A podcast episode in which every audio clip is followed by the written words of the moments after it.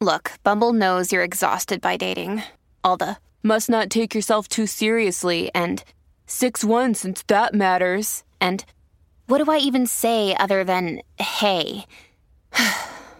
well, that's why they're introducing an all new Bumble with exciting features to make compatibility easier, starting the chat better, and dating safer. They've changed, so you don't have to. Download the new Bumble now. Good Risings. I'm Colin Bedell. Today's Monday, August 8th, and this is The Rising Sign. Okay, so August 8th is a big day in spiritual and metaphysical spaces because of its repeating number sequence, right? Today's August 8th, 8 8. And so many spiritualists look at this date as Lion's Gate because it is an important, according to them, portal during Leo season, right? So Lion's Gate today is if you believe in this or enroll in this kind of thinking, it is a very it's a very powerful day. It's a portal, really. Uh, and so I thought, given an observation of this, let's talk about today's Venus Pluto opposition because if there is a concept in astrology that is as challenging to wrap our heads and hearts around and also as necessary to enact in behavior, it's probably the themes of this day given the Venus Pluto opposition. So I figured, hey, let's connect it to the Lion's Gate because let's throw a lot of different theoretical solutions at a concern and see what happens. So whenever there's a Venus Pluto transit, I like to bring in the story Beauty and the Beast. And the reason why is because, of course, Venus is the archetype for beauty and Pluto is the archetype for the beast. Now, typically, I'll discuss sort of how we really do marry our unfinished business. We are subconsciously attracted to partners who know exactly how to really just emotionally activate us because they remind us of our past. They remind us of patterns that are really triggering. They remind us of specific concepts that are just Oh, make us so angry, right? And we can totally go there. But I actually wanted to focus a little bit more on the fact that I think if we look at this transit from an internal perspective, in the sense that each and every one of us have the potential to really listen to the angels of our better nature, the beauty within us, the Venus archetype within us, and we also have the tendency to not. We have the tendency to react from control, defensiveness, anger, judgment, blame, right? That is the beast within us, right? That is where we go when we're defensive. That is where we go when we are engaging in self protection that really doesn't protect us, right? It just isolates us from other people. So if we could just kind of acknowledge that we all have the potential to sort of listen to the angels of our better nature and the beast within us, then we ask ourselves, okay, so that's me. That's everybody else. What do we do when we're at the choice between, well, what sort of archetype do I want to listen to?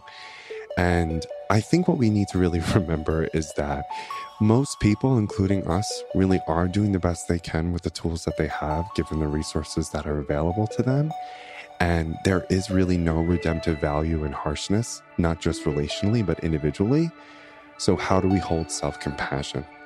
Kristin Neff has a lot of fascinating ideas on self compassion, and it does inspire us. Kristin Neff's ideas inspire us to be a little bit more gentle with ourselves and gentle with each other so that we can understand that if we don't do it this way, right, then we are not going to actually progress. We're just going to be in this really vicious cycle of attack, defense, attack, defense, or we will talk to ourselves so unkindly with this adrenaline and this appetite of shame and guilt where there really won't be any positive change. So, self compassion is the answer today. All of this to say, self compassion is the answer today. And also, a sense of empathy and generosity is the answer today for other people. And if you remember, I spoke about Lion's Gate, right? This is a portal of really powerful energy. And what I just asked you to do is not easy. Let me tell you right now, when someone is making me angry, the last thing I want to do is offer them compassion and generosity and empathy. I want to tell them exactly why they are so annoying and why I'm convinced of their guilt, right? So, again, I'm doing this work with you. And also, it's necessary because, like I said, this is something I learned from couples therapist Terrence Real. There is no redemptive value in harshness. We can be boundaried, we can hold other people accountable, but there is nothing redemptive about being harsh and cruel to other people. And there is nothing redemptive and beneficial about being harsh and cruel when we talk to ourselves about ourselves. This is absolutely really the crux of personal development work is how do I hold myself as a person who is worthy and also a work in progress? And how do I know that other people have the Venus and the Pluto archetype, the beauty and the beast within them? Because I have the beauty and the beast within me, and there's no separation here. So just wanted to throw those ideas out there. I hope they're helpful for you. Happy Lionsgate, and I will talk to you tomorrow. Bye.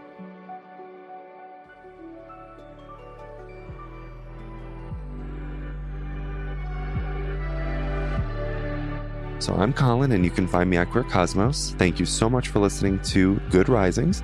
If you enjoyed this podcast, please let us know by leaving a review because we love hearing from you. Have a great Monday, everyone. Bye.